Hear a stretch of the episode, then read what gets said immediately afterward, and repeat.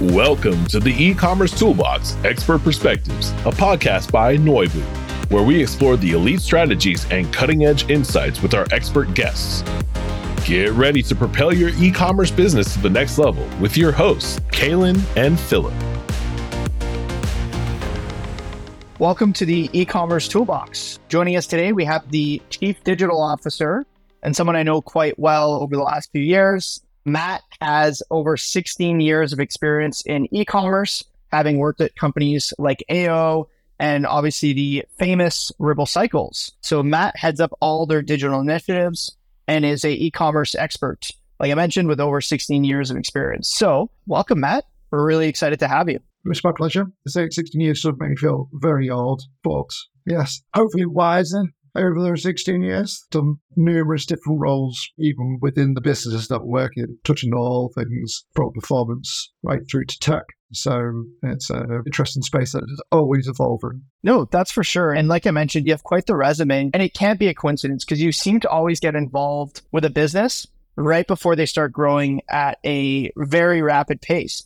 So could you maybe talk to us a bit about that? Talk to us a bit about your experience with some of these brands and what some of the strategies were that helped drive that type of growth. Yeah, so I do like to be in businesses that are, well, the pioneers, just post startup, two, three years old, and generally speaking, across all the businesses I've been in, the objective is to build a team. Ultimately, that's where it's starting from. There isn't already an established team on any kind of area, from AO to LoveHolidays to Ribble, as an example, is to go in and devise and drive the digital strategy. And that's across from a marketing perspective, but also from a tech perspective, because they are so interlinked. And as over the years, e commerce has become more established, that area is becoming more and more blurred in regards to what is needed from the team. And generally speaking, how I approach it is usually around grassroots developed teams. So bringing people in with a passion for learning and a culture to make a difference. And then set them the objective of why we are here for that brand and let them make it happen. So effectively, I'm an enabler of people. And that has been applied in all businesses that I've worked from. So again, bringing in keen people who are willing to want to learn at the pace at which the businesses need to grow. And the excitement about being in businesses and cultures like that is that you have to reinvent yourself every year, every day, because what is the thing that we need to be good at changes just as quick. And therefore, you need to develop a culture. So that culture has been ingrained and built within each of the businesses I've been. Makes sense. And obviously at AO and LoveHolidays, like you mentioned, you guys saw tremendous growth during your long tenure. It looks like you helped build the teams, drove a lot of the grassroots initiatives that led to the growth. Could you talk to me a bit about what attracted you to Ribble, this over 130 year old bike company from the 1800s? Curious, like what attracted you to Ribble in the first place? There was a few things. One, as a product, it's always been a pioneer in what it did. So it's always had a proposition around customization and bespoke bicycles, but it was also a pioneer in the fact that it was probably one of the first mail order businesses in its industry. It was one of the first businesses to have an e commerce website. But looking behind that, it was a family run business that had little to no team in place, and they had managed to grow it to what it was with the reputation that it had. And it just had green fields of opportunity to get behind it, to put a data led approach in it.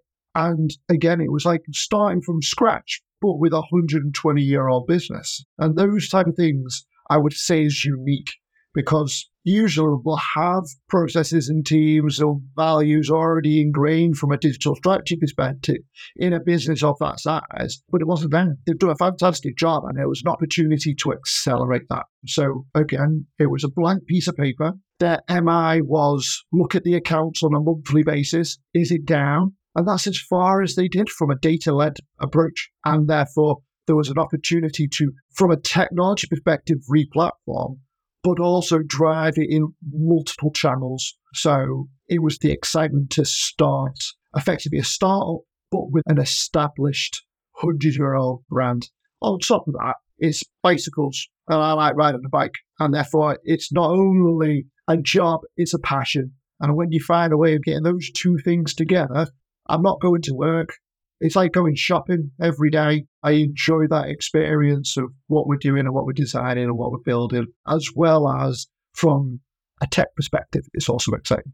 And I know you were at Ribble well before the COVID e-com boom, but I think during COVID, and one thing that I've seen is a lot of legacy brands that typically didn't sell online or had a very limited presence online were forced to do rapid digital acceleration during COVID. And I think there's portfolios of brands that never sold online that were big in retail stores that were starting to kind of head in that direction. What would be some of the advice that you had for someone that was kind of in a similar situation where, hey, maybe they're working on a entrenched brand with great reputation, great product, almost like a sense of pent up demand, just starting with the digital distribution. What would be your top piece of advice for someone finding themselves in a digital role, looking to take something that's more of a brick and mortar brand into the digital age? Yeah, that's a great question. Fundamentally, at first, most is not to lose sight of what your brand is about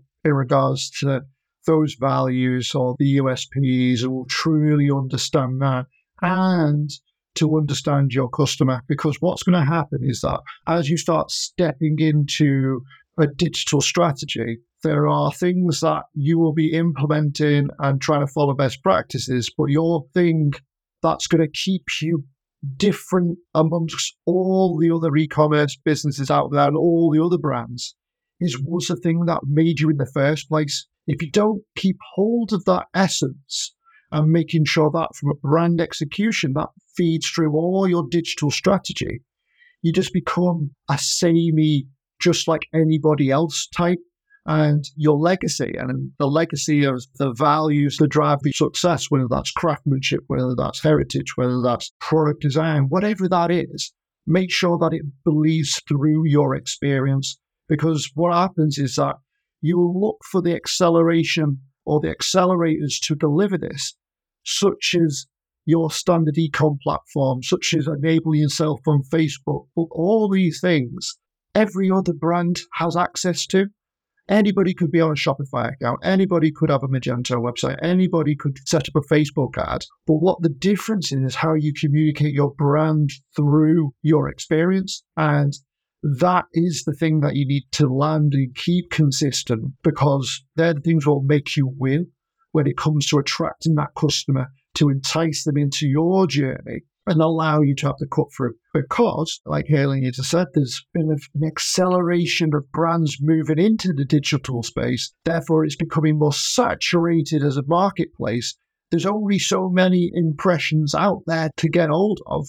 Therefore, when you are in front of somebody, you are able to use the thing that made you a fantastic brand, also a digitally performant brand too. Makes a lot of sense. And that kind of leads me into my next question around when you got to Ribble, what was the top things that as soon as you came in, you assessed the brand, you said, okay, these are the top three things that we need to execute in the first three months or the first year to really lay out the foundation for exactly what you're saying, which is effectively driving digital performance over time through your strategy. Like, what was some of those key baseline components? Something a little more tactical. Yeah, so the mantra I have is effectively if it's cause your business success, you need to be doing it in house. And the reason why I believe that is that you've got to be on the pulse and you've got to be closer to it. You've got to believe it. You've got to feel it. You want the performance of the business to bleed through into your activation and your acceleration. So, for day one, it was to get control of my digital channels, bring in a team that I can control on whether that's Google, Facebook, or Meta now, so that I'm in control of the levers that drive sessions. Equally, for Ribble is a direct to consumer bike brand, where the only place where you can buy our products is through our e commerce website. And therefore, that was step two, was to bring in control of development of the site. because that's what it's going to involve. That's the shop. If it was a physical shop, I had a shop with millions of people over a year walking through it. And they're coming in in all different ways. I need to get control of that. I need to be building that and I need to be evolving that as quickly as I can to shape those journeys so that I drive e commerce performance. So I'm driving the sessions I'm driving technology innovation to allow my storefront to be reflective of my brand and my proposition. And that was day one. You ultimately get control of those things. And then once I got control of that, it's understanding how they overlapped and how one interacted with the other so that I can drive data led decisions on where I deploy my next move is it to spend more to get more in regards to digital channels, or is it optimize more to try and drive conversion and sales? Because that's always that constant balance and a constant battle. Because ultimately, if I have better conversion rate, I will spend more on get more traffic and conversion rate will go down. It's never that these two KPIs will always rise. They're always in a good tension. And with the opportunity to be responsible for both digital marketing as well as tech, it's even more exciting because the technologies that you put in place and the changes you're making are there to complement each other. Because ultimately, what we're here to do is sell more bikes. Makes a ton of sense. And it sounds like, in a lot of way, customer sentiment and macro is going to drive a lot of the yearly focuses. So, like, for example, for certain brands, driving traffic during 2020 and 2021 was really, really important. And we're kind of seeing different trends depending on macro environment, customer sentiments. What do you think some of the trends are for 2023 that you've been seeing? What are some of the hot things? I mean, we had the AI automations, we have a lot of that stuff going on. What are some of the top trends that you're looking at that actually think can help you deliver sustainably to your KPIs? Everyone's looking for digital growth digital growth through investments on Meta, TikTok, Google, whatever they can spend money on, which will drive their business. It's seen as the opportunity of an easy win. But there is a point where it's not easy and the market's become more saturated. And not only that, your effectiveness is being compressed with new rules and new regulations put in place, such as the privacy initiatives, the browsers deprecating features on what you can see or how you can use cookies. So therefore, your visibility and your ability to target people has been diminished. At the same time as more people moving into the digital space has increased. So therefore, that inventory is getting smaller and the effectiveness is getting harder to deliver. And what we are seeing as important is how do you leverage your data to be more effective? And we are using is leveraging AI machine learning to help devise an algorithm of effectiveness to be able to pump scores back into the advertising platforms such as Meta and Google to enrich their algorithms. Because the challenge we've got is there's only so much data for them to learn from, and they've only got so much markers to use. And if they're only using their own data, then they'll miss it out on your first party data, which allows them to accelerate their learning to understand who you actually want.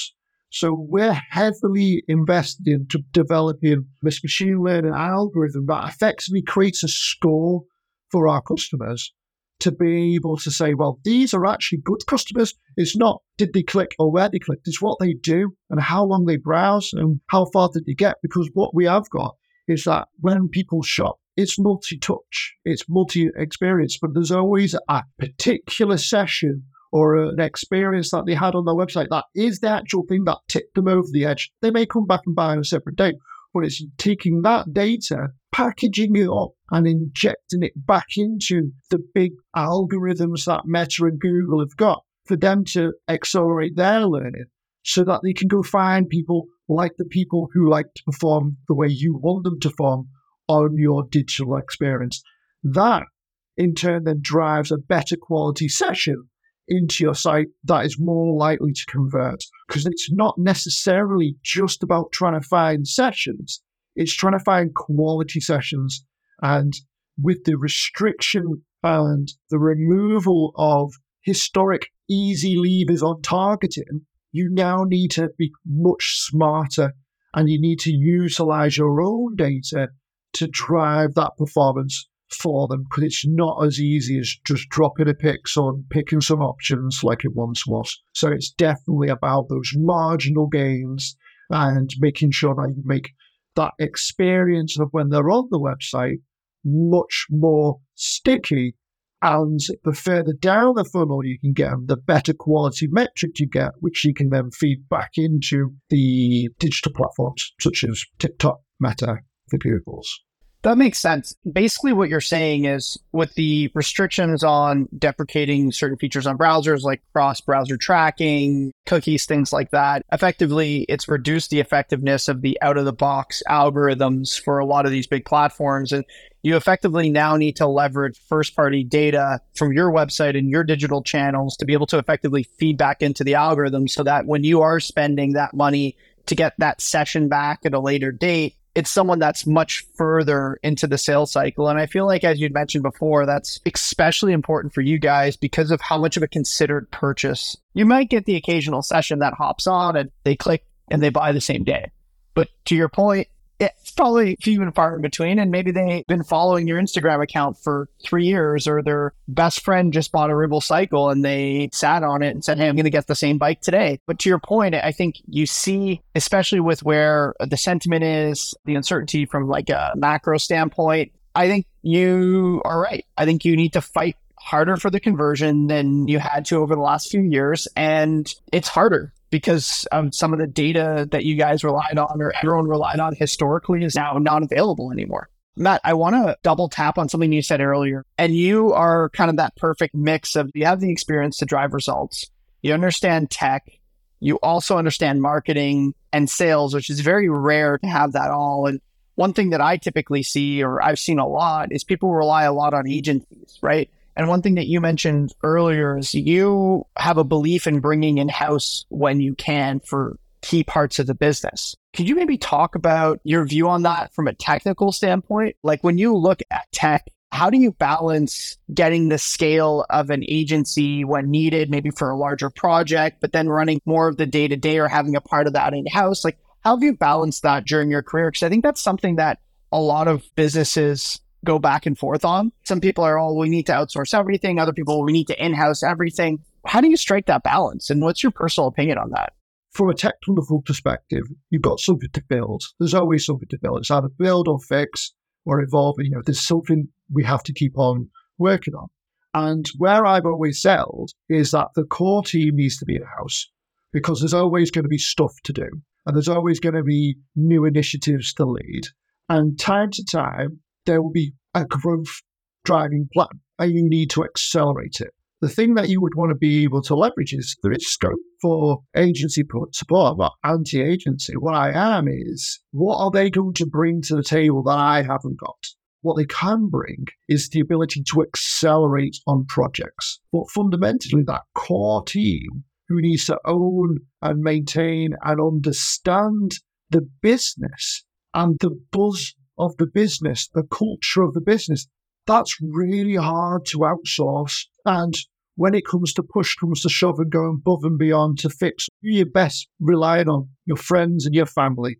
And an in-house team is your friends and your family. Yes, you can make those relationships with the agencies, but they're the ones who are going to be in the trenches with you when we need to get a project delivered. And that is where I feel the balance of in-house is much greater than an agency model because when times are tough, and every business goes through this, no matter how big or small, there's good times and there's bad times. When it's good times, everybody's having a good time. Your agency's having a good time. They like talking about success. They like to feel happy. They like to feel progress. But when it's tough, an agency can go talk to another agent, another business which they're doing well with and feel good about themselves and, you know, they'll move forward. When things are tough, your team are there feeling it and they want to work through it. They know that every day matters. They know that potentially we need to drive that commercial win to get it over the line, to get the next sale live, to get those sales through the door, to get the cash flow in,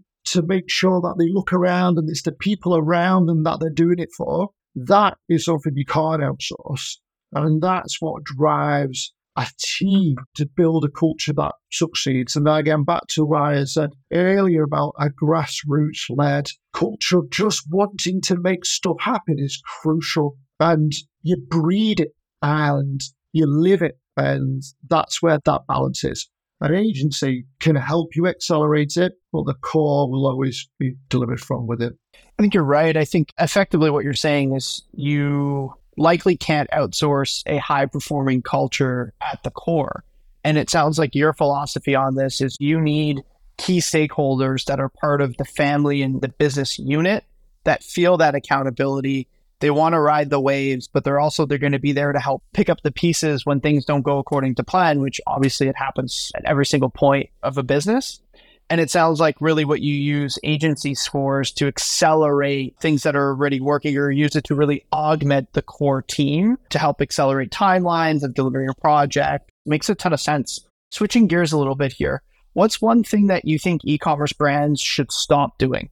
Making them stop looking for the silver bullet, stop looking for that one thing that's going to be the win, stop looking for the SaaS technology that's just going to deliver it all or the new e-commerce platform or the new website they're designing or whatever it stop seeing it as this is the thing because no matter how many times I've done a replatform, no matter how many times I've changed technologies, the wins come from the graft. The wins come from grinding it out, and there isn't an easy win to on scale. It's all about the incrementality and the marginal gains that you get through every single channel, through every single touch point. What you've got to focus on is how do I grind it out quicker? And how do I do a better job when I do it? And if the tools aren't helping you accelerate that, then that's the thing to look at. But it's not to go, here's a quick win, this is the magic bullet. It's to go, okay, can I dial it up even more when that thing's in place or that technology is in place? Is it a limiting factor? But it's definitely not going to be that magic bullet that's going to send it all in the sales to the point where I can retire, I can go to the beach, put my feet up, and drink a cocktail. I've been looking for many years for those things, but where I see the win is, is where we've been able to take what is good practice to then take it to best practice to then be doing things nobody else is doing. And that is where the marginal gains and the competitive advantage comes from. And it's like that obsession about every single step of your journey. You need to be looking for the marginal gains and go, okay, how do I fix it? How do I move it? How do I get that person from one stage to the other? It's not about the final conversion. It's about that step by step by step and understanding your journey and working out that rather than going, well, when we deliver the new mobile experience, everything's going to be great. Everything's going to be perfect. It's never that. The chances are you're going to introduce more issues and you're going to have to work at that. But ultimately, you keep on dialing up that new experience and it'll be far better than it was before. But it's never as easy as one, two, three. It's funny you say that. I actually have a mentor that told me once that progression is boring. It comes from a series of boring things. And it's exactly what you just mentioned. It's getting 1% better every week. And then looking back and seeing it from there versus hey, let's put all of our resources on this project that we expect to deliver a 10x result. It's actually much more simple than that. It's about shooting bullets instead of a cannon. And a cannon project is what you just mentioned. Like, we're going to put all of our resource and time and we're going to shoot the cannon, but we better hope it hits versus just shooting bullets and then something really taking off. I know we're coming up on time here. So, just last question. And you're all about delivering results. And it sounds like what you chatted about, and just to paraphrase a little bit, is take what's critical, make sure you have a direct pulse on it, deliver measurable, consistent, incremental gains, and that will get you to your final goal. What do you think one of the basic things that may be easy to understand, but hard to actually perfect that most businesses overlook? Do you think there's some kind of fundamental thing that you've consistently seen in your peer groups that people just kind of overlook and it actually has a bigger impact on their goals than they think? There is a definite bias towards looking out, not in, when it comes to looking for growth. Look at all those customers out there. The marketplace is big, and when you look at your sector, you'll see that your sector will be some sort of multiple of millions or billions. And you go, okay, I want a big piece of that. That's great. And you can look to do that. And you can spend more money doing that. And I feel like people feel it easier to get their CEOs, their FDs, their marketing directors to sign those checks. And they're usually big checks every single month on trying to get more customers. Look it out. Come on, get the sessions or look the sessions, get them in. But really, if you turn around and look who's already in your shop, because if it was a physical store, and if you look at what industry averages for conversion rate are, you're looking at what? A good 3%. Some have put it as 6%. When I was in travel, it was sub 1% conversion rates. That's scary. Sub 1% conversion rate. Effectively, nearly everybody who walks into a shop walks out without buying anything. That's a star reality. But the culture is go get me more of them. Go get more of these people. Bring them in. Cram them into the shop. But really, if we looked at our e commerce platforms and again, relate it to the physical space of if it was a physical store, you're walking around that shop going, right, where's the islands? Oh, wait, there is no path to the checkout, or the product's in the wrong order, or I'm saying it the wrong way. So walk through the front door. What do you say? You scream and sail at them. Is that the right thing to do? So I just walk through your shop. Understanding of that physical journey that you're taking your customers on from a digital perspective definitely changes your thinking because there's huge opportunities in smoothing those journeys. Focus on conversion rate. No, it's just focus on customer and making sure you're delivering an experience that is invested to the equivalent level that you're willing to invest into finding sessions to what you're then converting sessions, it will then compound your effectiveness of the driving sessions. So look at that, look at the balance of spend and where your opportunities are. And it's usually back behind you in your shop, not outside trying to drive more people through the door. I love that. I think that's a perfect mic drop moment to wrap us up today. Really appreciate your time, Matt. Obviously, you have a ton of experience. You have a big track record. Seems like you kind of have the lightest touch. Every digital business you join seems to grow really quickly and profitably after you join. Like I mentioned before, I don't think it's a coincidence. You're either the luckiest man in the world or you deliver consistently through your strategies. And I think it's most definitely the second part of that. So I appreciate your time. Is there anything else before we sign off today? No, enjoyed chatting. I think it's been a brilliant session. So say thank you. Awesome. Thanks again, Matt. The e-commerce toolbox expert perspectives is brought to you by Noibu.